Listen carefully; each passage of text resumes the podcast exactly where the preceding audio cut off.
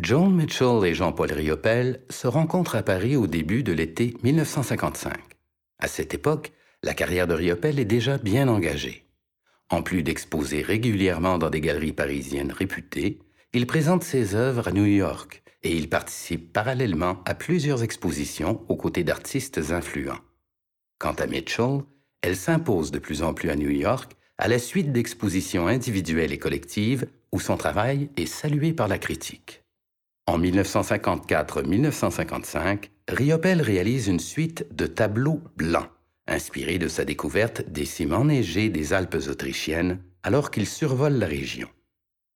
Saint-Anton, dont le titre renvoie à un village autrichien, a souvent été interprété comme une représentation de la Terre vue à vol d'oiseau.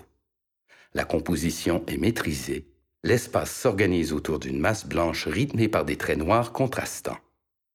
La surface sombre au bas du tableau rappelle les compositions de paysages et suggère une ligne d'horizon.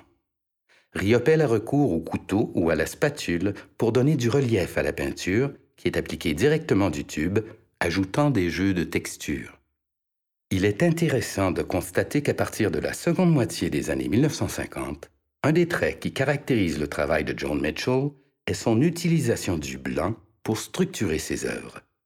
On peut penser que l'impact visuel des fonds blancs dans les œuvres de Riopel ait pu avoir une certaine influence dans la manière de peindre de Mitchell.